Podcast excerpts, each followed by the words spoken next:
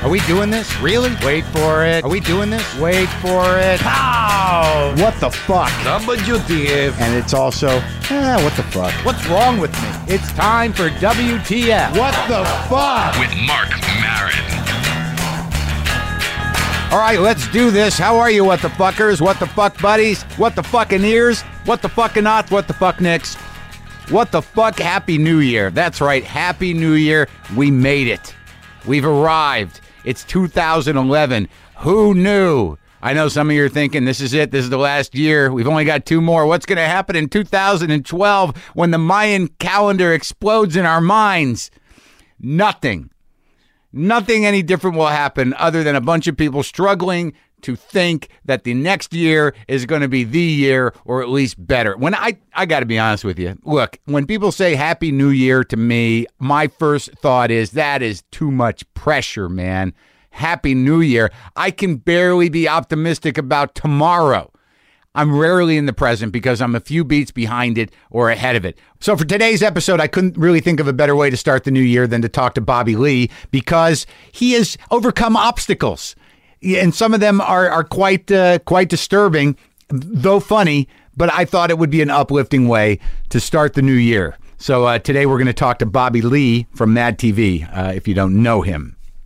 Before I get everything rolling here out of my brain and mouth, I just want to say I will be at the Sacramento Punchline this weekend. That is January 7th, 8th, and 9th at the Sacramento Punchline if you're up in that area. Am I there the 10th? I, I don't know. Go check. I do want to thank, uh, let me see who sent this to me because I've been, I've been steered this way before. Lila or Leela. I get books from you guys, I, and this is the New Year's. I got this, uh, you know, just last week. The Power of Now, a guide to spiritual enlightenment by Eckhart Tolle. Now I've been given the texts, the MP3s of Eckhart Tolle. I couldn't listen to them. The Power of Now. How about the Power of Pow! I just shit my pants. That's right, 2011. JustCoffee.coop, available at WTFpod.com. Go do it. It's so good. It is so fucking good. I tell you, I give this to all my guests who come to the house, and some of them have become addicted to it. Good coffee. So outside of the power of pow, how about the power of now? I will uh, I will continue to look at this book on my desk for a while. I hope you had a uh, a new a new good year, a good New Year's Eve. I don't do much. I generally don't work. I think this is actually the third New Year's Eve I've spent alone. New Year's Eve is I have a tradition now, and I'm going to share this tradition with you. Now I don't know where you grew up or what you did or whether or not you could drive or at what point you drove at, but I grew up in Albuquerque, New Mexico. We had our driver's licenses when we were about 15 years old, so we were out there sitting in front of liquor stores, getting people to buy us booze and driving around wasted at 15, getting into trouble. Not really, just driving around to where other kids were driving around, and then you park and you get out and you go, "So "What's up?" And they're like, "Not much, man. You going to go to that thing? I don't know." All right. Well, I'll see. you. Are you going to drive back around here later? Yeah, we're just going to make the rounds to the other places where people, you know, hang out and talk in the parking lot. All right. Well, we'll probably see you around. Okay. So that was uh, my high school, and it always seemed to me on New Year's Eve, and this actually lasted all the way probably up to a few years ago, if that's possible. Maybe not. Maybe high school and college always what happened is you'd be someplace, you'd be wasted, you'd be on your way to getting wasted, you'd be at, at a party or with people at about 11.30 11.35 and then you decide that fuck we gotta get to that other party we gotta get to that other place where people are having more fun than here we gotta get to that place where that where that dude's gonna be so we can get that thing and then we can really have fun we gotta get to that place that's going to be the best place ever on new year's and I don't know how many times, but I got to tell you, most of them at 11:59 and 50 seconds, I was counting down in a car en route to a place we thought would be better. Now, if that isn't a fucking metaphor for life, I don't know what is. If we could just get to that place, man, everything's going to be okay.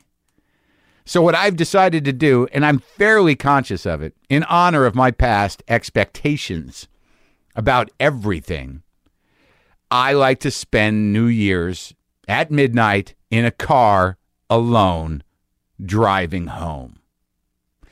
May sound sad, but for me, It is a victory.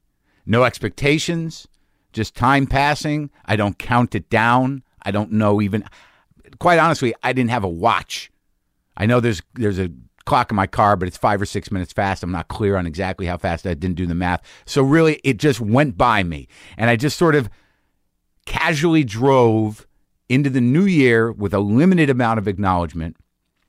Got home, had a bowl of cereal. I know you're thinking, sounds a little sad, sounds a little lonely, Mark. No, it wasn't. Because I was in it. I was like, dude, it's just another day. This is the power of now. It's okay. You wake up, lower your expectations. Try to change a few things that you can. Be a fucking grown up. That's my only resolution this year. Be a fucking grown up. You want me to explain that?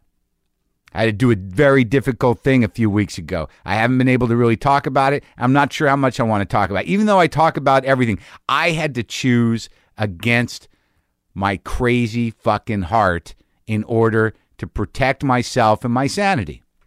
You know what that's called? Being a fucking grown up. Got to take care of some shit. Knowing your own limitations, knowing from years of being alive and making so many goddamn mistakes that I can't do everything I want to do, that after a certain point, I'm going to hurt myself. That's my New Year's resolution. Try not to hurt myself. God damn it, how come this got so grim? That was not the plan. I'm thrilled that it's a new year. I'm thrilled to be doing more uh, WTFs. A lot of good guests coming up. Already did some interviews. Good times. This is going to be a good year for you, for me, for uh, for people we know, perhaps. See, that's that kind of blind optimism that I can't deal with. Hey, this this is going to be the year. Is it? Let me look at this book. Let me just turn to one fucking page in this book. Okay, let, us just do it spontaneously. All right, we're going to do the power of now power exercise. I don't know this book. Frankly, I find Eckhart Tolle annoying. So let's just flip it open. Stop. Please examine where your attention is at this moment. Okay, I'm in it. You are listening to me or you are reading these words in a book that is the focus of your attention. Fine. You are also peripherally aware of your surroundings. Right. Books, clutter, uh, coffee cup, other people.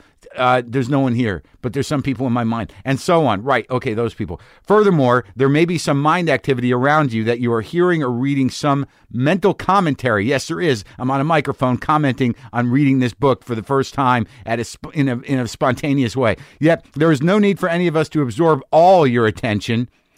I don't understand that at all. See if you can be in touch with your inner body at the same time. Okay, so I'm reading this, I'm talking about reading it, and I'm feeling my guts. Keep some of your attention within. Uh, all right, I'm I'm focusing on my my uh my just just beneath my between my belly button and my and my my uh my cock. Don't let it flow out. No, I can't. I, I, that would be bad. I have to go to the bathroom. Feel your whole body from within as a single field of energy. Okay. It is almost as if you were listening or reading with your whole body. Let this be your practice in the days and weeks to come. Oh my God. I can't. Look, we'll do the best we can.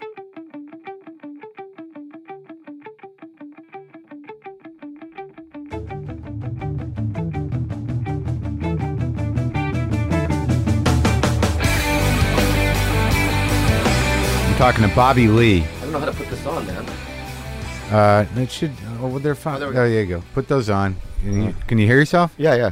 It's good, right? It's nice. Technology. so Bobby Lee just got here, Yeah. and uh, he walked in and he said, uh, "I said, have you listened to the show?" And you said, I said it's got good numbers. "You said you heard it's got good numbers." Yeah. So you never listened to the show. Well, it's like I mean, I've done uh, other podcasts like I've I sometimes do Corolla. Uh-huh. It's not like I listen to it. I understand. I'm not. You know what I'm I mean? not- it's, not, I'm it's, not- it's- it's like I'm a fan of you. i I'm not- like I'm- you. I'm not judging you. I mean, who's got time? well, I just sometimes because I, I don't know. There's a th- relationship that I have with you that I have with no other, which which is is it's like I don't know what it is. It's like I I, I adore you, but then you know. I, suff- I feel like sometimes you don't like me. What and what did that look like? Same is basically the same thing you're doing now. Or? What do you mean? I mean, Back what then? what jokes? See, this is exactly this is exactly why I had a fear to. c- I have fears. You don't have to have fears. I'm just busting. no, no, no. I'm busting your balls Because Every- that's the but that's the thing though that Every like, that's- time- But but Mark, that's the thing All right. though that you know what I mean. Whenever I see you, It happens. It's it, because the thing is is that you know I've seen your specials. You know what I mean. And Yeah. even before I did stand up, I Yeah. was aware of you. You know what Yeah. I mean. Yeah. And I was a fan. And the thing is is that so there is that thing. You know what I mean. Well, let me just tell you one thing. Yeah. I always enjoy watching you. And the only reason I bust your balls with that particular thing, and it's always the same thing, Yeah. is because I know you bust your own balls about writing new jokes. So that's the only reason Yeah. that I bust your balls because you always say you're going to try some new stuff. Yeah. And uh, you know, about 80 I have lately. I know, but, Okay. but 80% of the time you don't. And you get off and you look at me knowing that I'm thinking what I'm thinking. Yeah. And that's that's really the only tension. yeah, that, I guess so. Yeah. It really is. I Yeah. mean, I, I have nothing but uh, good thoughts about you, and I want you to do well. And But I think you have a thing though with um, you have a thing with when people are trying to get the audience to like them, like in terms of being like trying to be too likable or Right. too, you know what I mean? yeah. And and I think that's my I want people to like me so badly on stage. Yeah. That I think that you don't like that about me. No, I, I do like it and I understand it. But I believe that you're one of those guys that they're, they're, you're so naturally funny. There's very few things. You, it would be hard for you not to be funny up there. That's not But- true, but No, i I'm know, not but it, eating you it. but you're you're the one who causes it if it happens. Yeah, I yeah, mean, yeah, I've yeah. seen you just make decisions on stage where you assume like, you know, you're one of those people though, if the laughs aren't like, you know, blowing the fucking roof off, you're like, "Oh shit. It's fucked. That was terrible." yeah. But that but that's crazy. It is crazy. Hey, Yeah. But, but you know what? Can I say? this? Uh, I want to defend myself because I've been ha- I've been having to like headline and stuff, Mm-hmm. and you can't. I can't worry about that anymore. Really. You just got to do the job. Well, I just yeah. I mean, just I can't because you do so many shows, and you know what I mean. And the, In and a you have week. to- yeah, and you have to do s- so much time. Yeah. That I, I just that's the that's the thing that went, which is that whole paranoia because It's hard to to keep that level up, isn't it? yeah, even like second show on a Friday, it's like you can't control the the, the insanity. No, no, yeah. it's the worst. It's the worst. But I think actually, I, I think Saturdays have become worse because for some reason people are, I don't know if their expectations are higher. Or they've you know been sitting around all day. Di are you able to generalize at all? Well, I, I there's just I just know certain markets that I just I can't play really. Miami, what? Miami, Why? because it's uh, um, it's beach ethnic people. You know what I mean? Yeah, the weird. Uh, uh, it- it's like all different types of ethnicities, but it's about nineteen different types. But of they all Latino. kind of because of the sun though. You know they all kind of look the same. You know what I mean? And Yeah. they, um, they have no etiquette whatsoever. I think when it comes to shows. Well, it's like that party vibe. It's just a big party down there. It's awful. I don't understand how people have a good time in general. And when they're out there, like, just it looks like there's groups of them and they've had a great day. Yeah. I mean, who the fuck? I can- performed on a Friday night second show in Miami, and literally a couple was dancing halfway during my set, like up, standing up, dancing. You know what I mean? And I'm like, oh, what, oh, I, I, I, I- I, I, don't- I don't know what to do with this. Point. spontaneously? I mean, They, did they- I don't know. Maybe they were dancing the whole time. You know what I mean, I didn't. I wasn't aware that they were. was there music? No, there's no music. you know what I mean? But my uh, my uh my performance was so bad that because they just they want the they like wanted to the make Gary it- Uh-huh. Owens. You know who Gary Owens is? The uh, was he? A, He's white, but he's black guy. no. There's a white guy who Yeah. I'm friends with. He huge in the urban market, and he you know he does the ghetto kind of like Oh, he's a- yeah, I'm he's a- black. you oh, know, yeah, the right, thing, right, right. And they just eat that up, really. But your stuff is pretty thoughtful. I mean, where you, you grew up on the beach? What? I don't know. Did what do you mean? Where'd you grow up? I grew up in San Diego, but not on the beach. I don't. I thought that was the beach. No, I grew up uh, in Poway, which is like 35 minutes inland, which we never go, went to the beach. I mean, some people did, but it's, it's more of a back then. It was more of a farming kind of community. So your family is farmers? No, no, no. They owned clothing stores called Fashion Gal Oh, really? back in the 80s. Yeah, and they um, no, it was like kind of like there was country clubs. It was kind of rich actually. Yeah. yeah, it was uh, higher income. And and what did you? Uh, I mean, when did you start doing comedy? I was uh, 23. But what happened was, um, well, you know, I've always had a drug problem. Mm. Okay, and I, um, when I was 17, I was a junior in high school. I got sober because I was I had a meth Has problem. it been that long? Well, no, I went back out, but the Well, thing, let's talk about this. Seventeen, you had a meth problem. I can't even imagine you on meth. I mean, were you were you thinner? Were you funny on meth? No. I was uh, well, you know, you know, I, on my act. I think what happened was in my act, you, you know, I, I talk about how a guy with Down syndrome Yeah. molested me, right? Yeah, I love that Yeah, show. yeah, yeah, yeah. Your And- father. Do yeah, the yeah, line. Do the line. What? You're your father. Oh, he whenever I brought gr- girls over, he would tell that story. Like when Bobby was a little k- kid, he was molested by a retarded person. you know? Every time. Yeah, yeah, every day. Yeah, yeah. I love that. He was just not even hello or like get into like who are you. That's like his opening line. You know what I mean? And he thought it was hilarious. Like how could he let he, the guy do that to him? you know. But anyway, I was molested by this guy, right? And ever since so When that you were hap- 17? No, when I was on nine, eight, Oh, nine. okay. I was gonna say so 17's then a little that happened old. in Minnesota, right? Yeah. And then we moved to San Diego, and then as soon as I got to San Diego, I just was just lost. I couldn't get good grades, you know. And Asians really want you to have good grades. And you think it was because of the molestation? I don't know. I think it was like, I was born wrong. You know what I mean? But how did? wha- What's? What's? If you don't mind, who was this retarded guy? Mm-hmm. I don't Why- know. Why, why were you there? Well, in Minnesota, um, I lived in Edina, and it- during the summers, um, there's ice skating rinks, rinks that are outside. Right. But during the summer, they're like grass, just fields of grass, right? So there was one by my house that had this guy with Down syndrome who mowed the lawn. Mm-hmm. You know what I mean? During the summers, right? And he had a shack, Yeah. that, which he lived in. Like, Right. It was a single bed, Right. And he had all these rafters in this shack, Right. and he had candy up there. Yeah. And I guess he would lure kids in. You know what I mean? And I, it wasn't like he stuck his finger. Can it? I mean, can you get how detailed can you? As detailed as Okay, you well, want. he- it's not like he, you, f- you know, he fucked. Yeah. Had sex with you. You know what Yeah. I mean? But you know, he would fondle. Yeah. Your genitals. Yeah. And stuff like that. But I, I went there for the candy. You know what I mean? And I and I, and I went. And you I got went. you got so much more. I got so much more. Yeah, yeah. Uh, yeah, it's a, I'm it was sorry, a man. fiesta. But the thing is, is that I um would keep coming back for the candy because Oh. I didn't care about the. The genital. That's I think that's where my addiction started. Maybe Oh, so I see. So the shame of it was like as you got older, that to sort of try to reconcile this idea that you would keep going back for candy, even though this Yeah. this uh, mentally uh, disabled person would play with your balls.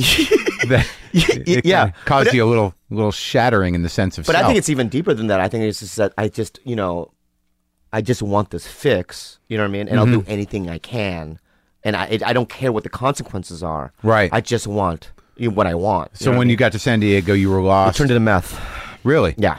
And Well, I met pot. You know, the gateway, and Yeah. then cigarettes, pot. Then, me- ba- back then there was no really heroin in Poway. It was more meth. And, You're lucky. And LSD. In and a things way. like that. yeah, I guess so. Yeah. So like, did you get really fucking strung out? Like, Like, really bad, yeah. I, I stole like fifteen thousand dollars from my parents' safe, a bunch of bought a bunch of drugs, and I ran away from home for a month.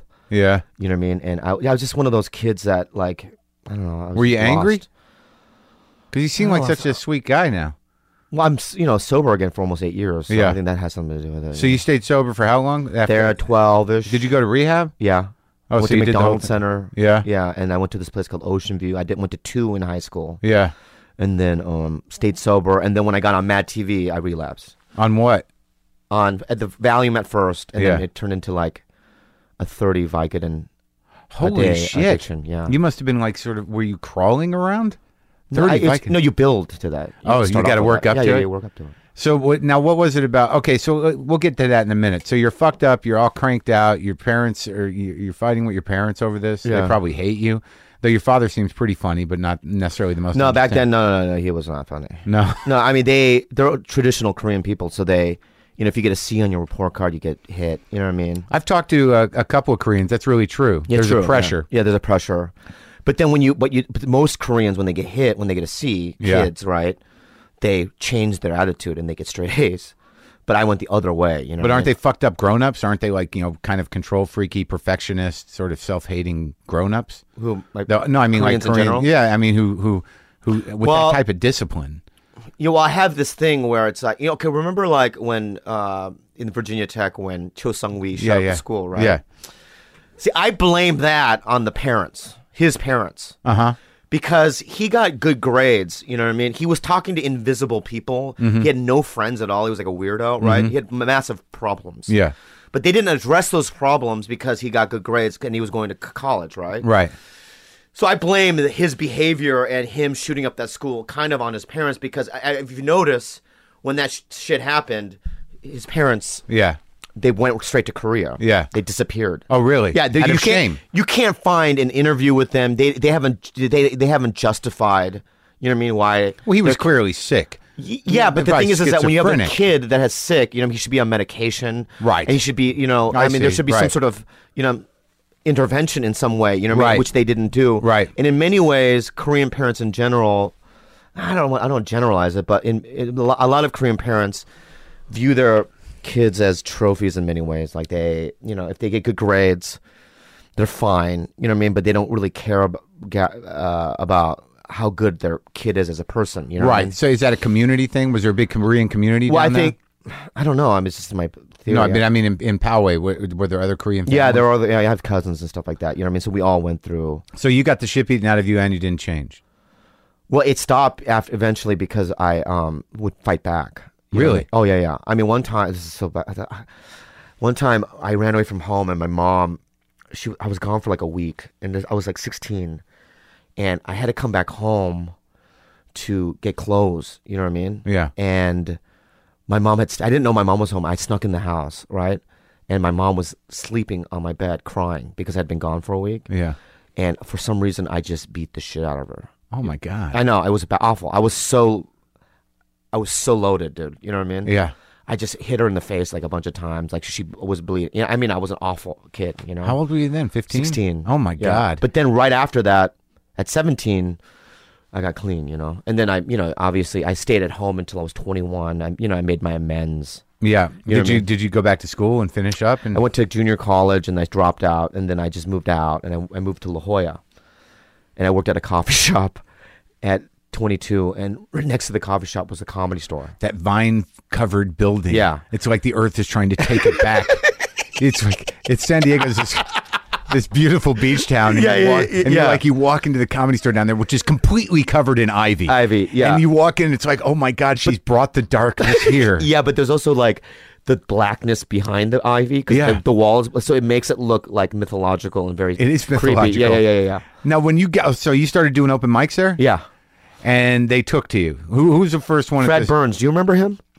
who? He was a, he had spinal bifida, and he was on crutches. He was the manager there for years. I didn't like. I never did La Jolla. I, my history with the Comedy Store is very intense and it's very short at a, speci- at a specific period in its history. Yeah, you worked the door though, right? I worked at Door in '87, Eighty-seven. Yeah.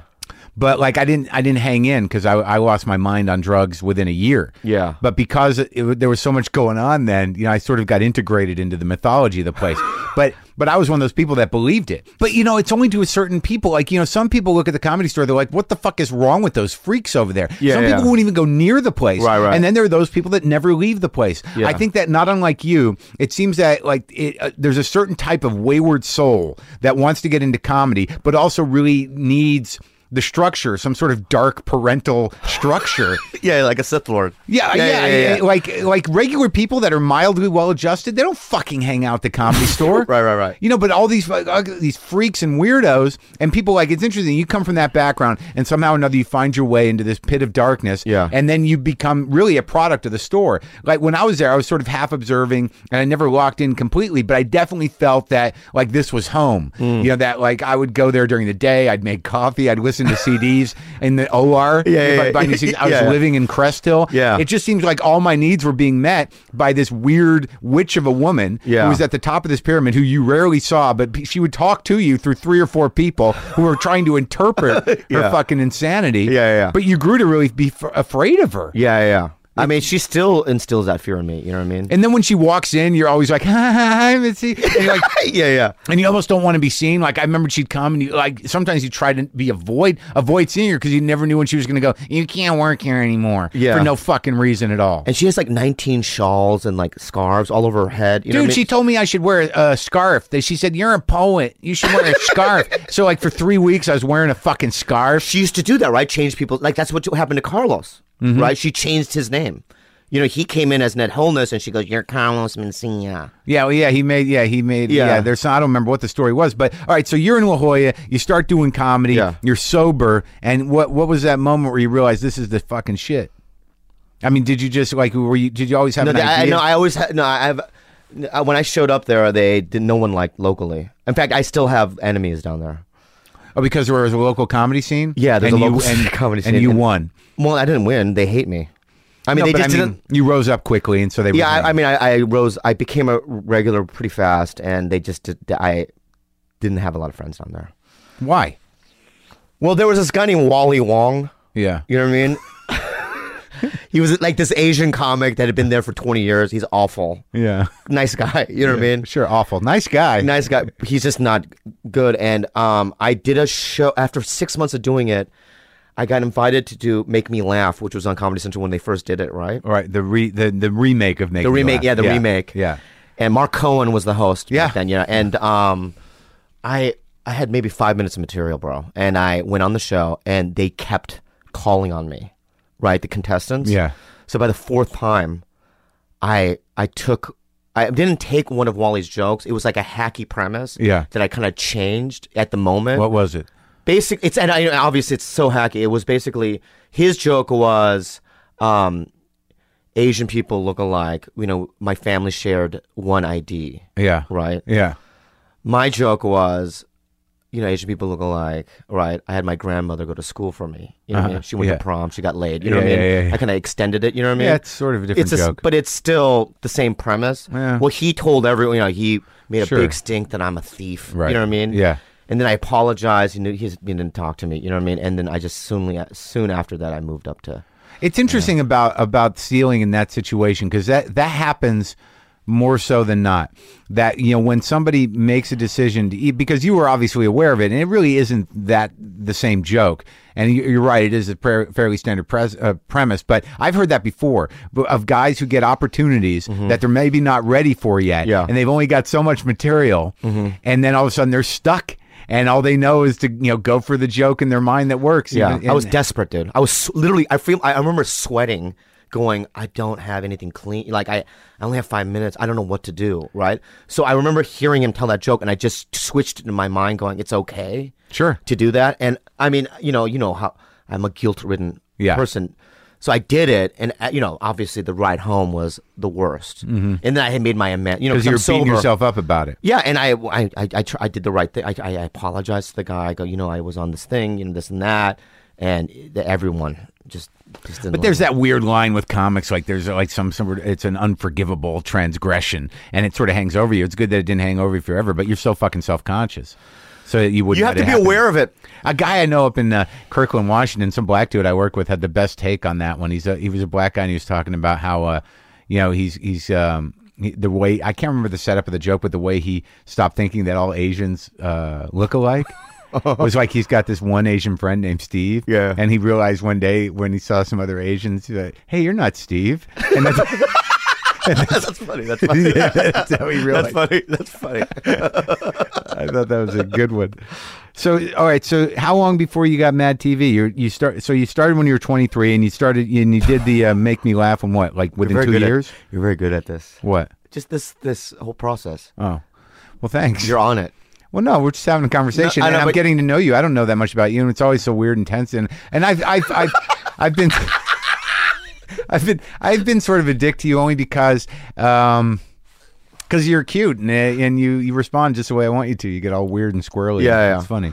Okay. But I, I won't do it anymore. But No, I you do- can, Mark, you can do whatever you want. You know what I mean? But there's been a couple times where you're like, I don't have to deal with this anymore. Like you literally said to me, like, you know, I'm not, I'm not gonna fucking, you know, you got mad at me, like I hurt you. yeah, because I know. I mean, you, you you come from. I know. I I mean, I don't know. I don't know you a great deal, but I know enough to know that you're a good guy. You know. What Yeah, I mean? yeah. You know what I mean? So it's like, you know, that's that. Yeah, I don't know why. Like I, I've been reading up on this shit because like I've, I'm recently hitting some other sort of bottom with uh with uh, Mm-hmm. relationships, like uh, like um, you know, Al-Anon and shit, and codependency, and like you know just what a freak I am. Mm-hmm. But like there's this thing that people do that that are like you're insecure or want to take control of a dynamic very quickly. Yeah. and that's sort of like take a like a little shot. To put the per- other person on the defensive, and, Yeah, yeah, and, yeah. and you, basically it's breaking through your boundaries. When I do that to you, when I say sort of like any new stuff, Yeah. like I'm, I'm like inside your head like immediately and, Because like- you're good in that way. yeah yeah I know, but it's yeah, not yeah. a great talent to have. I mean, it's not like some sort of gift. I know. I know. But I know what you're doing now. You know what I mean? In the beginning, I didn't know. I go. "Oh, but I just had a conversation with Mark that was very pleasant last week. And now he's and then a he dick. comes in and he goes, says something like, you're a strong feature or something like, you know, whatever you might say. you know what I mean? I'm such an ass. A- And, then you're like, oh, why'd he hurt me?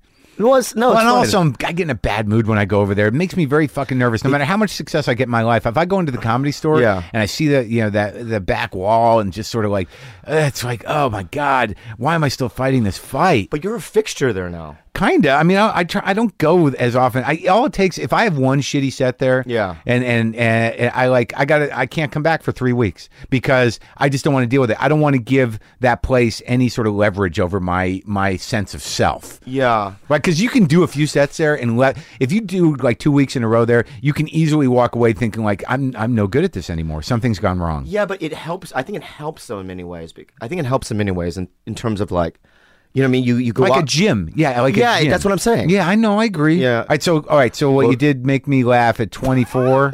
yeah. now, how quick did the opportunity for Mad TV come? Oh, years later, um, I lived in Silver Lake with seven guys in one bedroom apartment. My Anyone brother we lived in- know? Uh, one guy, uh, he slept there many times. Wee Man from Jackass back then. Oh, really? Yeah, he would sl- like spend the night. A lot of skaters Uh-huh. spent the night. They, they called it the dumpster In Silver Lake? in Silver Lake. Yeah, Wow, it was in, and- on Sanborn, which later Natasha Leggero and Duncan moved into that building. You Uh-huh. know what I mean? And al- also a bunch of Matt TV moved moved in when I. Anyway, uh, Bunch of scared wee man, the the the little person. yeah, yeah, yeah. And so you had a, a little person hanging around. we had a whole little person. We had a, uh, a guy named Hippie Dave, which was a 55 year old hippie who slept in the living room, long hair, dreads, um, incense. And then we had a 16 year old runaway girl named Sophie, a blonde who from Beverly Hills. She had ran away from home and she was on meth and she, You ran lived, Crust Town. and she lived in um, our apartment. So there's a lot of drugs there. Yeah, I, di- I was sober though at the time. My a brother. lot of drinking and drugs and this is like that's a classic hollywood freak show setup Yeah. you have people that were kind of in the business and then like riffraff Yeah, skaters, you know what I mean? Uh, poets. shit being stolen No. no we had nothing to steal. There was no TV, nothing. and my brother had built a Cambodian kind of a, sh- uh like a makeshift house inside my closet with bamboo and stuff. You know what I mean? He lived there for years. You know what I mean? you lived in your closet Yeah, he lived in my closet. He had made like shelving. It was unbelievable. You know what I mean? and there was a bed Yeah, he had like this little IKEA little setup in there. You know what I mean? And then um, I had a girlfriend, Amy, who lived there too. For in a the while. closet No, she lived in my room, but he lived in the closet. it was awful, bro. it was, and, and we were so broke that like, and I because like, Mitzi didn't put me up for years. So then what happened was one day I um. I, I got a commercial agent. Mm-hmm. This a Korean dude named Lawrence, who I'm still with. Yeah. and he uh, would send because you know he- most when I first got to this uh, into this commercial agency, they would only send me in for Asian or ethnic parts. Yeah. So when Lawrence became an agent, he's like, "Fuck it, I'm bringing, I'm putting Bobby in, just every, I, I'm submitting him for everything." yeah You know what I mean? yeah So I went in for this thing that they wanted for just a white guy. yeah So I went in and I got it, and it paid me so much money. It changed everything. really Yeah, it was an IBM spot. Uh-huh. And it paid me uh, sh- so much money that I left my brother in the hut. I did. I left him there, and I moved downstairs because they had started reinvent uh, renovating the apartments downstairs, and so I moved into a different apartment so oh so you moved out of uh, uh, into a different unit unit. But they had hardwood floors. They exposed the brick. It was really nice. and your brother was upstairs in the in the closet Cambodian closet, and and, who was in your old room uh, Callisto, my other roommate, had moved in there. so your brother didn't even get to make the jump to the room no, because he has to get a job. He didn't get a job. so you're you're busting his balls like your parents busted yours Well, no, he was upstairs. okay I know he's upstairs. You know what I mean? But I didn't it's- abandon him. So it's like punishment. You stay in the hut, The dude was 25 years old. In It's the not like he hut. was 15. living in the closet.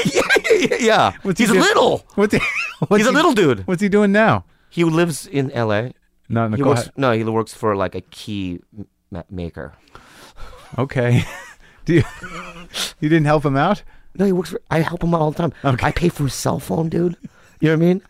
Whenever he wants a dinner, I pay for it. I help him out. Okay. Yeah, yeah.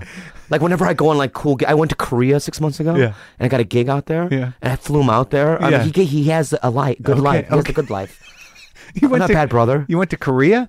I, pu- I shot a music video with this Asian female pop group. Mm-hmm. Oh, you talk about it on stage. It's so funny. Yeah. That's a funny. That's a funny joke you thank do. you. I like watching you, dude. You're so kind. No, I do. I, uh, No, I like it. I love it's- it. I always get a kick out of it.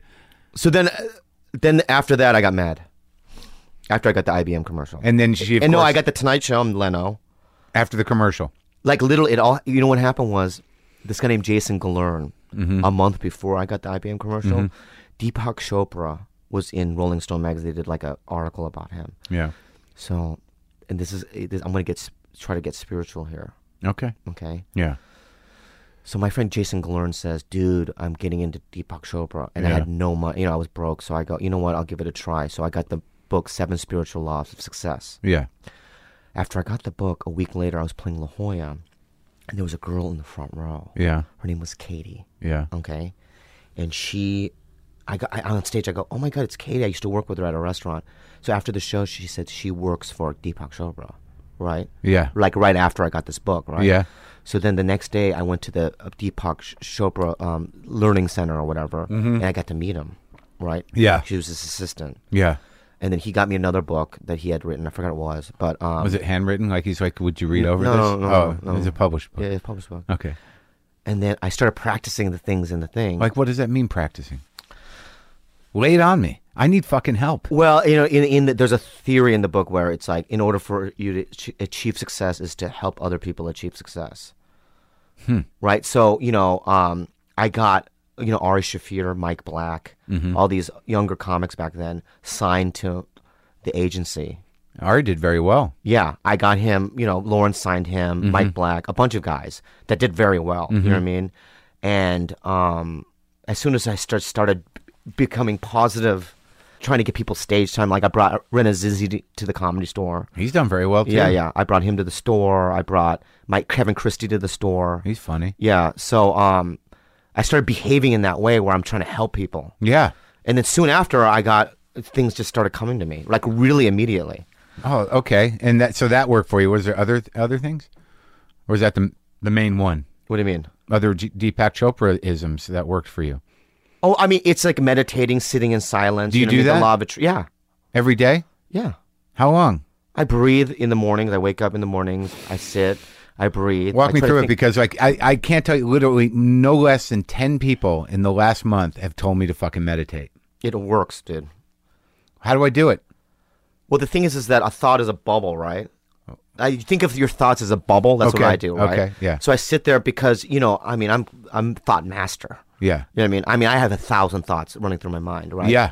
And the thoughts aren't. who I'm you- thinking about you thinking right now. Yeah, but but the thoughts the thoughts aren't you. It's just your. It's a organ. Your brain is an organ. Just fucking and it going at just it. behaves. You know, what I Firing mean, in off, a certain way, yeah. Mm-hmm, right? But that doesn't necessarily mean that it's coming from you, right? It's just your brain doing its thing. Right? Yeah, yeah. So I sit just there. like my, my stomach's digesting food. Right, right. Yeah. So I'm breathing. I breathe. Right. I breathe. Well, I don't. I breathe like that. Sure. And I breathe. No certain way, like through your nose. Yeah, I breathe through my nose. I, breathe, I blow it out of my mouth, right? And I, when the thoughts come to my mind, I pop them like it's a bubble, Oh, okay. right? Yeah. So it's like, God, this is stupid. Pop. Pop. You know what I mean? Yeah, yeah, yeah. You know what I mean? Why am I doing this? Yeah. Pop. Y- What? Wait, That's what it goes. Like, I'm that's doing what- it. I'm just But doing then, it. all right, And all you right, so, sort of like, so- why is my mom yelling at me, Pop? I'm not fat, Pop. yeah, right. And eventually, your brain slows down. Mm. Mine does. Mm-hmm. You know what I mean? And you just think, and then all of a sudden, there's a, a void. Mm-hmm. You know what I mean? Yeah. Now, I, in it, I I don't do it. There was always thoughts. Mm-hmm. You know what I mean? You Yeah, can't. yeah. I don't do it perfectly. Of course, you know well, what I you mean? can't. Mm-hmm. There's no. I don't think there's perfection really in it, unless you hit Nirvana or whatever. But the thing is, is that I, I slow my brain enough, right, where it's the thoughts come. You know what I mean? Sporadically. Yeah. Right. And th- there are there are moments of complete silence. Huh. You know what I mean? Yeah. And in that silence, I mean, you drop. You know what I mean? Intentions. What does that mean? What? You drop intentions? Yeah. You, Oh, that means all the things that are, are pride driven or, or success driven or, or things that come from fundamental insecurities disappear. that and also you drop little things of things that you want in life Oh, you drop them in. yes Okay, so when, in a when pool a pool of nothingness you dr- okay, so you're there in the void yeah after popping i your sound thought. so i sound so hippie-ish huh? No, you don't. And that's not hippie-ish. It's, weird. not. It's not. It's not hippie-ish because it's i you. have to do it though Okay, well, I'm just want to make sure I understand. You breathe. You sit still. You pop a lot of thought bubbles. Yeah. And after you've popped a lot of bubbles, if you're lucky, you hit the void. Yeah. Like and I, that- I hope I don't get molested by another guy with Down syndrome. Pop. That's like stuff like yeah, that. yeah, yeah, yeah. Okay. Yeah. And then and then there's the void, and then you have your intentions. Uh-huh. Yeah. And you're like, I'm gonna throw them into the pool. Yeah. And then and then then that's a good thing Yeah. as long as the intentions are good. Mm-hmm. But you don't throw things like in the pool like I wish Mark would die. No. Oh. Ooh, that's negative. So no negativity. I try no new negativity. The thing, Mark, the whole thing about things, because you know I'm in 12 step programs, is to help other people, and that's it. Too. You know what I mean? So, in Yeah. the combination of meditating, and if you go out of your way every day to try to, and without, you know, without taking credit for it, even, Yeah. you know what I mean? Yeah. Like the whole thing I was talking about, Renazizi and all that stuff. I mean, I just made a point, you know what I mean? No, no, I know what you're You know saying what I mean? because, But- like, I feel like for the first time in my life, whether it's voluntary or not, Hmm. because of this podcast, I'm, I'm actually reaching out to people. Yeah, yeah. And I'm reaching out in a, in a good way. Uh-huh. And i- it's not necessarily, i- it wasn't why I got into it, but it seems to be happening. You Yeah. know, uh, I think my intentions were, were, were kind of selfish initially, but now I'm very, you know, I'm very aware of, of, of who's listening and why they're listening. And, and I want to help people Yeah, yeah. and and that's making me feel good. Um, but like, what about okay? How do you balance out the things? Like, okay, so you're a positive guy. You're doing the meditation. We're throwing uh, intentions into the void pool, and and you're doing you're doing the- keep going. You're doing the twelve steps. Yeah, yeah. And, and you're making the amends, and you're fucking being righteous, doing the service stuff. And then all of a sudden, a girl comes into your life that you like a lot, but it's not going to work out, and you have to break up with her, and she's very upset and mad at you, and now she's out there hating on you. How, how, what can I throw her into the into the pool?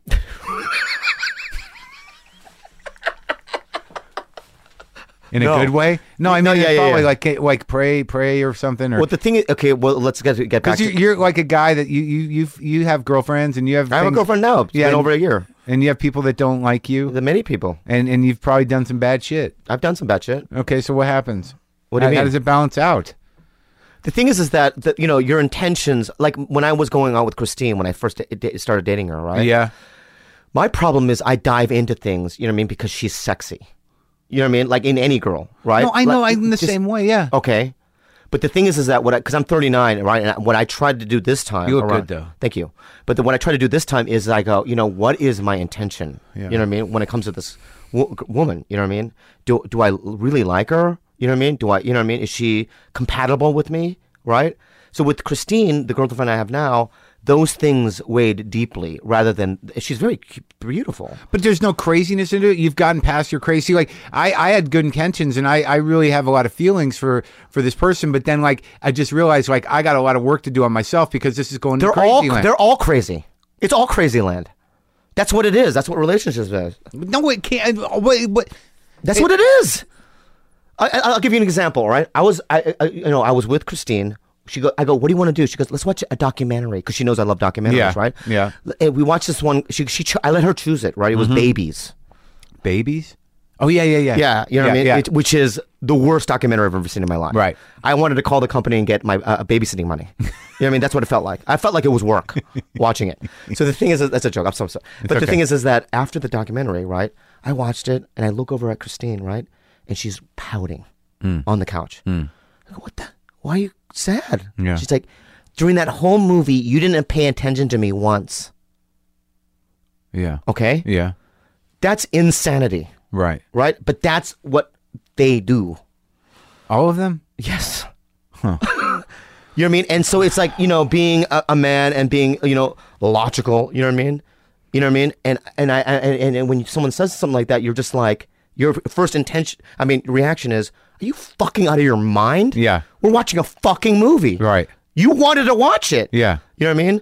But that's you have to accept that that's what they do. They need constant attention. I was trying to do that, but I, you know, I don't want to talk about it. Why?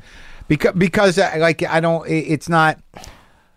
I'm just I'm upset about it, and and uh, you broke up with her. Why are you upset? because I i- i- the only because the reason I did was because I was afraid of myself that the intensity of the anger and and the intensity of the dynamic like I've been through a marriage that was very destructive Yeah, I remember. and I'm not I, I did nothing to to remedy that Mm-hmm. so after three or four years you know the first woman that I I actually feel you know engaged with all the same insanities coming Can I back. ask which one? Because I've seen you with over the years after you know your marriage. There was that dark-haired girl. Remember? No, that this girl? is just the, the last one. You Oh, met the her, one- but- yeah, she's really cute, yeah. yeah. And like, I just like I got afraid for myself. I got afraid for her. Like, you know, you get into those dynamics where like you know th- she's doing things that trigger me. I'm triggering her, and there's no like you know I'm, I'm not trusting, and I'm just going crazy. And I'm like, you know, I'm not fucking ready for this, and I've got to fucking you know get some uh some help around this Why shit. can't you work through it while dating her? because because I don't know if I, I if I'm capable with this stuff where you start worrying about them like hey if I'm going to do the work are you going to do the work and if you're not going to do then all of a sudden you're worrying about them I don't know how not to do that Yeah, and yeah, that's that other shit that's that codependent shit it's like you're sitting around you know you know not instead of thinking about yourself Uh-huh. you're you're thinking about them and how they're fucking with you or how they're fucking up or how they're But how are they? Fu- I don't understand how they're fucking with you. What do you mean? What- Give me an well example. I'm just paranoid I have a hard time with trust Okay. and and I, Uh, Mark, why can't you do this? Okay. Why can't you live in the moment, first of all? yeah you know what I mean? Because you're, because I, and this is what I do, right? When I'm in a relationship with a girl, I think of the future m- constantly. Like, is this somebody, right? That I'm going to have children with, you know what I mean? And in a stable relationship. Is, is this, You think gonna that. grow? No, that's your neur- natural, you know what I mean? Thought process. No, no, I know, I did. I But think- instead of doing that, I try to just go, you know what? Relax, okay? Be in the moment with her, all right? Because it's your mind, right, that creates all these things. Yeah, but the thing is, Bobby, is this like not only, not unlike fucking drugs Mm, Yeah. or anything else? Is that my weird control issues and my jealousy and all that stuff Mm-hmm. that makes you know that makes me a crazy person? You know, when I like somebody, you know, even if it's just a friend, doesn't even have to be a girlfriend. Yeah. like if if it, I I it was out of control and and there was nothing that that she could do to help that, so I got to help myself. Mm. So I had to fucking pull out. Did you break? So how did she take it when you It left? was horrible. It's all horrible, and I, Yeah, I yeah, can't yeah, even yeah. really talk about it. yeah, I don't even know how to do that. I I, I don't even know how you do that. But what happened to your last relationship? Uh, It, she she I I get to the point in relationships where she has to leave first. it's a horrible thing and it's the hardest thing you know I, I can do or anyone can do but some people don't have any problem at all C- but usually but lately i just um it was it just it fucking got scary and not scary because like i was afraid of commitment or this that or the other thing just scary because you know the, the anger and weirdness and the jealousy and then the fighting that came up i'm like there was this moment where i'm like i can't i can't be this guy anymore Yeah, and yeah. it's not her fault Yeah. you know it's just the dynamic that happens Is the jealousy um grounded in some sort of truth though? I Not mean- really. Oh okay. You know, just it's just in your insecurity head again. But like I thought I was over this shit, and Yeah, like yeah. and like literally, I was having these moments where I'm I'm a fucking old man. I can't be this old guy. are you now? Forty seven. God, you look great too. Thanks. I'm just want to try to be mature. You know what I mean? Yeah. So now now I'm going to start fucking popping thought bubbles bubbles and throwing intentions into the void pool. Let me just say this though: white people usually at your age look like shit. Yeah. They look like lizards, Uh-huh. and you look great. At forty seven, Maybe it's your mustache. Maybe it's your mustache too. No, no, you can just let it be. thick, You don't have to okay. qualify it. All right, well. I mean, I can. I, look I would, great, though. I would. I would think the mustache would make me look older. Yeah. Um. So um. It's then. Why are you in therapy? I, yeah, well, I was, but she was doing nothing. I got to go to a real therapist that's hip to the recovery shit and you know all- to these issues. Yeah. like you go to therapists sometimes it just they'll just sit there. Yeah, Uh-huh. yeah. and and like I'll just blather to anybody, and uh, and it, just because you go there and blather for forty five minutes a week, you think that you're getting help, but I need real fucking help. You don't right talk now. to Uh, Mishna anymore. What are you crazy? I'm sorry. How the fuck am I going to talk to her? I did everything I could in my power to spite her and hurt her, and now because of what just happened with me, Yeah. I I have uh, so much more empathy for I her. haven't seen her around at all. She Did doesn't hang around anymore. did She had a move- baby. She had a baby. She's married. She's oh got a baby. My She- God. yeah. Did she moved out of L.A.? No, she's here. Oh. She, they they just bought a house. Like I can keep track. Well, congratulations, Mishna, for li- Oh listening. yeah, yeah. I'm, I'm sure this is the first thing she's doing is listening to my. She fucking could be. show. She could be. I don't know. I Oh, I'm try sorry. not to Uh, Oh, think. no, no, it's all right, buddy. I, I, I, I can process this stuff. Okay. You know, it's just like it, it's like right when everything's are uh, things are like going pretty well for me, like, and I feel like I'm doing a good job with stuff. All of a sudden, this this muscle in my chest, this heart, gets me into all sorts of insanity, and I've, I'm tr- I'm, don't, I'm going to fucking other programs to try to fucking deal with it, dude. Yeah. Yeah. Wow. That's the only way I know how to think, you know. And some people like they're, who if they're against the recovery or whatever, like if you're in recovery, whether or not you believe in God or whether or not whatever the case, Do however, you believe in God? Nah, sometimes not really. You know, I I I don't care. But do you that believe much. in like a omnipotent, some some sort of power. Well, I know there's some sort of structure to things, and I know that I Yeah. don't have control of most things. Yeah, yeah. And I'm willing to have some faith in the fact that, like, you know, I, there, I, I can, I can honestly say I'm powerless in the face of most things. Yeah, yeah, yeah. But, but nonetheless, the structure of it enables me to see things in a way that makes sense to me, Mm-hmm. and that I can take actions, you know, that will, you know, be proactive as opposed to completely destructive. Right. That's all. Yeah, yeah, yeah. So, like, so that helps me out. but let's talk about. Well, I your- don't know why I'm laughing, but well, no, I understand. Yeah, Let's yeah. talk about your relapse, though. So here you go. okay. What happened was You got Mad TV. Fucking, you're it. No, what happened was this. Okay, I I- so I so you know I do the Deepak Chopra thing. I get the uh, c- uh, commercial. and you met Chopra. yeah, but it's a handshake. Oh, you didn't hang out. No, Oh. I went to um I got the Tonight Show, Leno, Yeah. right? And then I then I auditioned for Mad. I auditioned nine times. I get the show. Yeah. Right. And then I get on the show, and the okay. The worst thing happened. What? happened was okay. Let let me just backtrack for a second. Yeah.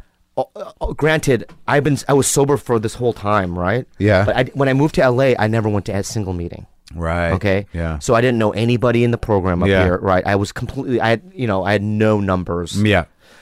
So then I get on the show, and one of the producers basically said to me, "Listen, man, y- I've you know I was there during your auditioning process. I don't think you're a sketch guy, right? Mm-hmm. You're a stand-up, and I just don't think that you know you're going to fit in the structure of the show." Mm-hmm. This is he's telling me this. This guy, After he's a you got the producer. show. He's a producer. They gave you the show, though. yeah, yeah, right? Yeah. I mean, people above him. Right. gave me You're the show. on, and this guy's like, you Well, know, I'm not. Haven't been on yet, really. you but know he's what I mean? fucking with your head. Yeah, and he's basically saying, you know, like, listen, so I'm I'm not really gonna campaign for you. You know what I mean? So if you see that, So uh, welcome to your new job. yeah. So if you see that, right? So then when I and then all these white kids get on the show, right? Yeah. Like there was a kid Taron Killam who's now on SNL, right? Yeah. Who got on the show with me. He was 17, 18 at the time, Yeah. and a bunch of other white people. And o- over the next two years, right? Yeah. I in the first season I got like in four sketches Yeah. out of twenty three weeks. But you're getting paid. Yeah, but Caliendo was on when Yeah. Mm-hmm. I was on. He was on every week, three or four times a week. You know what I mean? No one would write for me. Right. And l- s- shortly after I got on the show, I just started taking Valiums because I couldn't sleep. Because you're just festering about. Dude, why- every day I'd show up to work, no one would talk to me. Mike McDonald, who's a very, very good friend of me, mine now, wouldn't talk to me. Ari Spears, th- I didn't, even, I didn't talk to him for three years. Yeah. And th- you know, there was this group, like this senior thing, Click. click. Yeah. and I just I didn't do impressions. I Yeah. had maybe one character. Yeah. I I had no idea why I was on the show. So it got to the point where I was like, I want to get off of this thing. Yeah. It's a nightmare. Yeah. And they wouldn't let me go because of this this ethnic program that Fox had at the time. This na- lady named Wenda Fong was heading up the diversity section. Right. And I was the only Asian guy on a show on Fox. Right. So I'm s- now stuck in a nightmare. You know what I mean? What? They, they just kept you around for some affirmative action reason. Yeah. Okay. Yeah. So and I know this. Yeah. So I'm stuck in this thing. So I just decided, you know what? I'm gonna get loaded. So I took Valiums and it Mm-hmm. immediately Vicodin and immediately like drinking 24 hours a day, and this occurred for two years. And he still didn't get on the show. No, in fact, my second season was worse. It was like they had Josh Wolf, uh, not Josh Wolf, uh, Josh Myers, uh, you know Seth Myers' little brother, Yeah. who's a friend of mine, got on the show. Ike Barinholtz, these Second City guys Yeah. and they just took over. And there was another f- Mexican girl that was on the show at the time, Jill Michelle Melian. I don't know if you know her. And Deborah Wilson. she was already a senior member. Yeah. She I was knew always her- nice to me. I knew her back in New York. She's sweet. Yeah, she's a sweet lady. So then, um, for two years, I didn't get on. And by the s- end of the- my second season, Fox gave me intervention because I just stopped showing up to work. You know? Yeah. and they gave me an intervention. And what happened was I was taking 30 Vicodins a day, drinking and stuff. And just Fox gave me an intervention. Where do you get that shit? there was a, s- a sketch guy. I can't tell his tell you No, his yeah, name, yeah. but he was uh, from Second City, from Chicago. Yeah. who, who was hanging around, Yeah. and he was sort of my supplier, my Yeah. Mm-hmm. main supplier. You know what I mean? And so No Mm. no, blow, huh? but I was spending like oh, fuck six, seven hundred dollars a week, eight hundred. That's a week. big habit. Yeah, but you know I was getting a weekly. No Hmm. oxys. No. So what happened was Fox gave me an intervention. Mm-hmm. They told me, you know, we're going to give you another shot, one shot. We, we wrote this, you know, the writers wrote you a sketch, a Connie K- Chung sketch. Yeah. Can you clean up so we can do this sketch? Yeah. So two days before. Do you think they knew that you, the reason why you were fucking self-destructing was you weren't being used? Like, and then it was they, a combination of a lot of things. but I- all of a sudden you get a sketch on the condition of cleaning up. Was that? I but mean, they were trying to like Yeah. do me. Uh, uh, uh, but at that point, it was too late. And also, I'm s- using. I'm I'm done. I'm lost. Yeah. I don't even know who I am at this point. You know what Yeah. I mean? I'm fucking sad, bro. Yeah. So I um, so I on a Thursday, Duncan Trussell. You know Duncan. Yeah. And at the time, he was dating this girl named Stephanie Escajeda. I know that's good Yeah. too. Yeah. So they come to my house in Silver Lake, and Duncan wants my Vicodin because I tell him I got to get rid of this because I'm t- shooting a sketch tomorrow. So he takes my Vicodin. They make me a fish dinner because Mm-hmm. I hadn't eaten in days. You know what I mean? I eat this. I wake up the next day and I'm not feeling right. Like I, I, I I'm, I'm shitting Mm-hmm. myself, right? So I take I take some Imodium AD, right? I show up to work, and I'm fine now, Mm-hmm. Yeah. right? I'm shaking a little bit. Yeah. I'm sweating cold sweats Yeah. but I'm fine. Yeah. I can do this. I memorized my lines. so they put the Connie Chung makeup on my face. Yeah. Right? And I'm, I'm fine. This is good. Right? I'm going to kill it. Right? Yeah. They put me in the dress. Yeah. Right? I show up at the set, st- live studio audience. Yeah. Right? And Ari Spears is in the sketch next to me. Yeah. Right? He's playing, I don't know, some black rapper or whatever he Right. said. Yeah.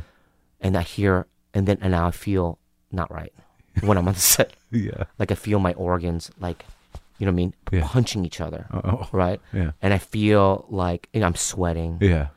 and I'm shaking. Like I- I've never, sh- I mean, You like, withdrawal. I'm withdrawing. Yeah. So then all of a sudden they say, five, four, three, two, one, action. The lights turn on in the studio. I Yeah. see 350 people. Yeah. Cameras. Yeah. You know what I mean? Yeah. And you, now you can already tell something's wrong. Yeah. Because my eyes are crossed. Yeah. Right? Yeah. I'm not saying anything. Yeah. And my face is so wet from moisture. Yeah. Right? Yeah. So then I go, good evening, uh, right? Yeah. I'm Connie, right? And as I say Connie, just my asshole opens up and it just sprays shit all down my stockings, right? So, good evening, you know, and, it, and you could, shh. Aries Spears goes, oh, motherfucker, you know what I mean? Like he, like he smells it. Yeah. Oh, motherfucker, you know what I mean? Yeah, And as yeah. soon as I hear, oh, motherfucker, they, cut. The, it's the wardrobe coming, producers Oh my god. right? And now, the, now the poor wardrobe ladies have to wipe with these wet naps, the, Oh, yeah. my soiled stockings. Yeah. And Dick Lasucci, the executive producer, walks up and he's screaming at me, Yeah. "You're gonna do it! You're gonna finish this!" Right? This three-minute sketch took an hour and a half to film. I mean, that in spite of uh, how sick I was, And did it, how long did it stink? uh, I, it just kept coming out. But you know, they stopped. It stunk the whole time. What are you talking about? It was awful. That is a, one of the worst then- fucking stories I've so- ever so- heard in my so- life. So this is, this is what happens. yeah. After the show, Yeah. I'm shaking Yeah. and I'm packing my dressing room because it's the last show, right? And no one says goodbye to me.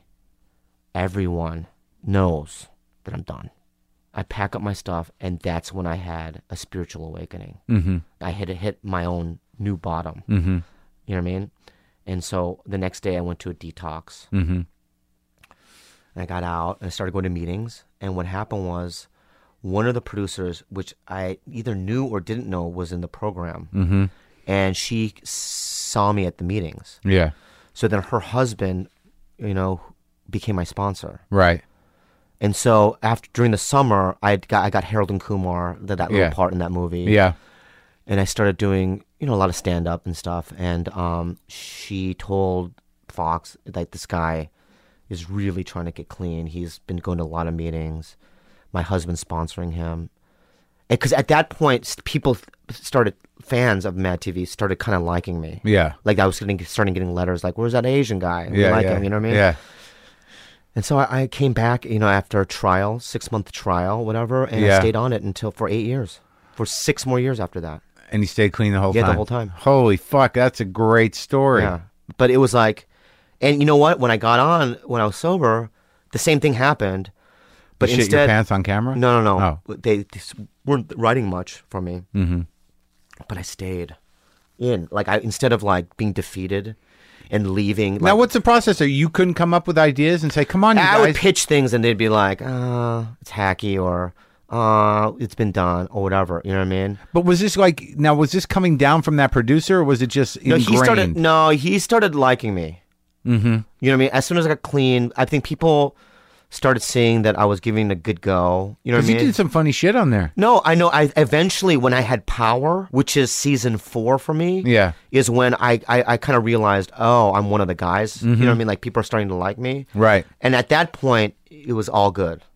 Like I was able to write my own things. You know what I mean? I had a team of writers. Yeah. like Michael Hitchcock and guys that would like write for me. You know what I mean? Yeah, yeah. Jennifer Joyce and some of these you know old Groundlings guys. Yeah. the Second City people didn't really necessarily write for me, but the Groundlings guys, Yeah. really took a liking to me. Now, are they is there is that two distinct camps? I Yeah. mean, do they and they have different beliefs about what should and should yeah, yeah, happen? yeah, yeah, yeah, yeah. Really? I mean, I think I think um, S- Second City is like they're really into improv and long form. Mm-hmm. Right. They're really into um, the actual writing of it. Uh, Groundlings are more into character development and stuff Right, like that. And right. I think that they saw that I had some thought out characters. Yeah, and also you, you know, once you lock into something, I mean, you lock in. Yeah, and I think they and also they j- saw that and there were some sweethearts like Jennifer Joyce who was um just sympathetic to the idea that I was, you know, showing up and trying. Yeah. Oh. And they started trying, you know what I mean? That's sweet. Yeah, yeah. And what happened uh, now when when you stopped doing the show? Is that you just had enough, or everybody had It enough? got or- canceled. oh, it's not on TV anymore. No. Oh. It was canceled years ago. Oh, I'm sorry. And then after it was done I couldn't work really. Really? yeah, I mean, I my TV it just all dried up Right. I think when was that? When did it get canceled? 2 years ago. And w- what have you been doing the last couple of years? No, it Is it- started coming back, but like you know, the next year, the f- following year, I had. That's why I went on the road because I just couldn't. You know, I pay I pay two mortgages. I pay for my parents' house in Phoenix, you do. yeah, and I pay for my own, and I needed the income, so I just hit the road th- three weeks out of the month. And what's going on now? I did some movies. You know, I did a movie with Simon Pegg, called, you know, called Paul. I did uh, Harold and Kumar 3 mm-hmm. and I'm on Chelsea every other week, which completely changed everything around. Yeah, you drawn because of that? Well, I was drawing from Mad, but that just, I, it, she just, it's like magical yeah. almost. You add another hundred to a show. No shit. Yeah. It, and you know, you, I was l- going on the road looking at Joe Coy's numbers, especially him because he is Asian and he doesn't, didn't have the TV exposure that I did, but he was doing better numbers.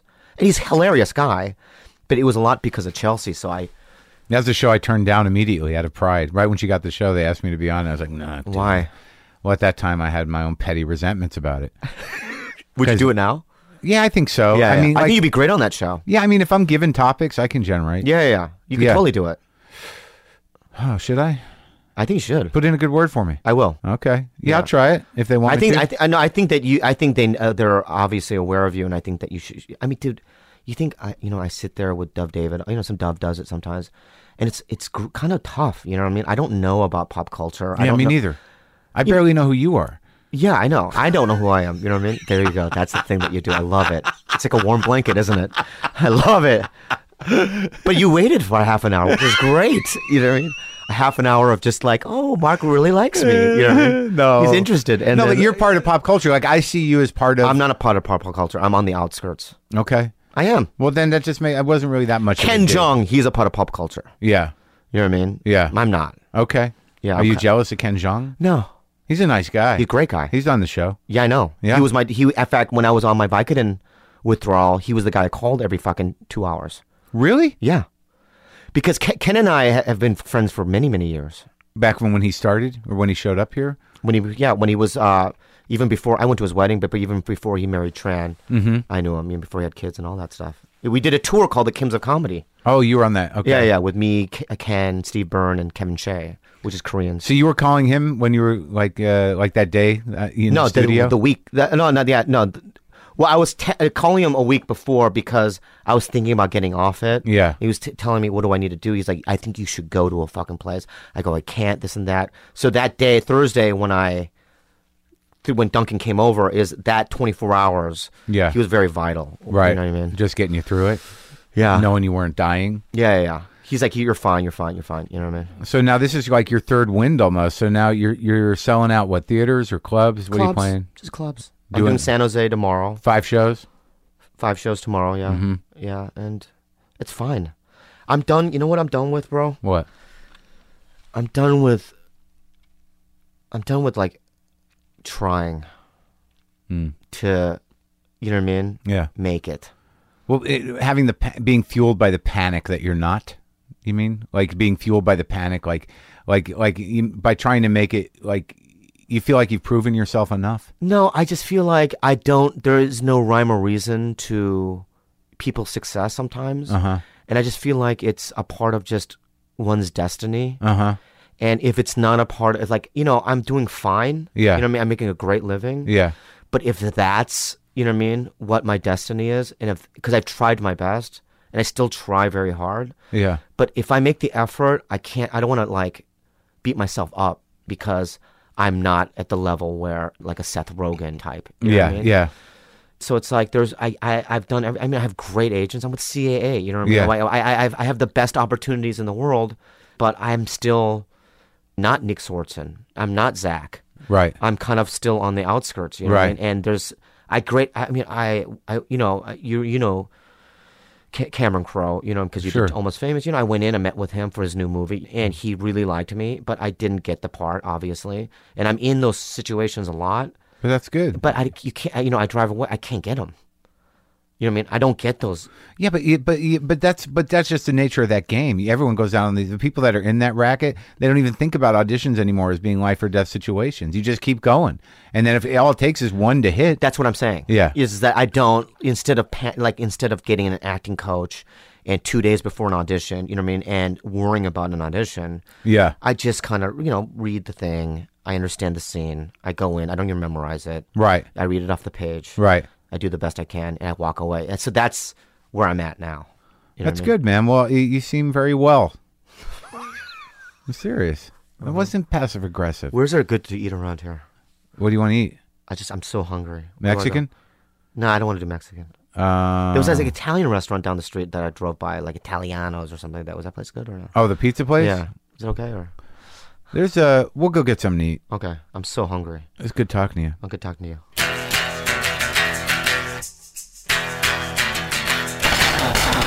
So how do you feel? That was Bobby Lee, and I think uh, I think we all worked through something together with him, and I thought that was a fine way to start off the new year. I hope you enjoyed that in all its stinky glory. Uh, thank you for listening. I'm excited. We're locked in. We're doing this 2011 thing. We're gonna do it. We're in it. Got no choice. 2011. JustCoffee.coop at WTFpod.com. Go down there. You know, take a little trip to WTFpod.com. Kick in a few bucks to the cause. We we we run this show. We are listener supported, so we could use a few shekels. New merchandise, pretty new American Apparel shirts. If you go to the merch, get on that mailing list. I've been very diligent about that. Holy shit, I got to do it today. Okay. Yeah. Yeah. Yeah. Uh, what else? Well, happy New Year. Okay. Or, or let's let's have a good day today and tomorrow, and then we'll see how the rest of it goes. Oh yeah, Sacramento Punchline, January seventh, eighth, and 9th. Come up to the Sacramento Punchline if you live in that area. January seventh, eighth, and 9th. Okay. I'll talk to you Thursday or whenever you listen to these. Oh my God.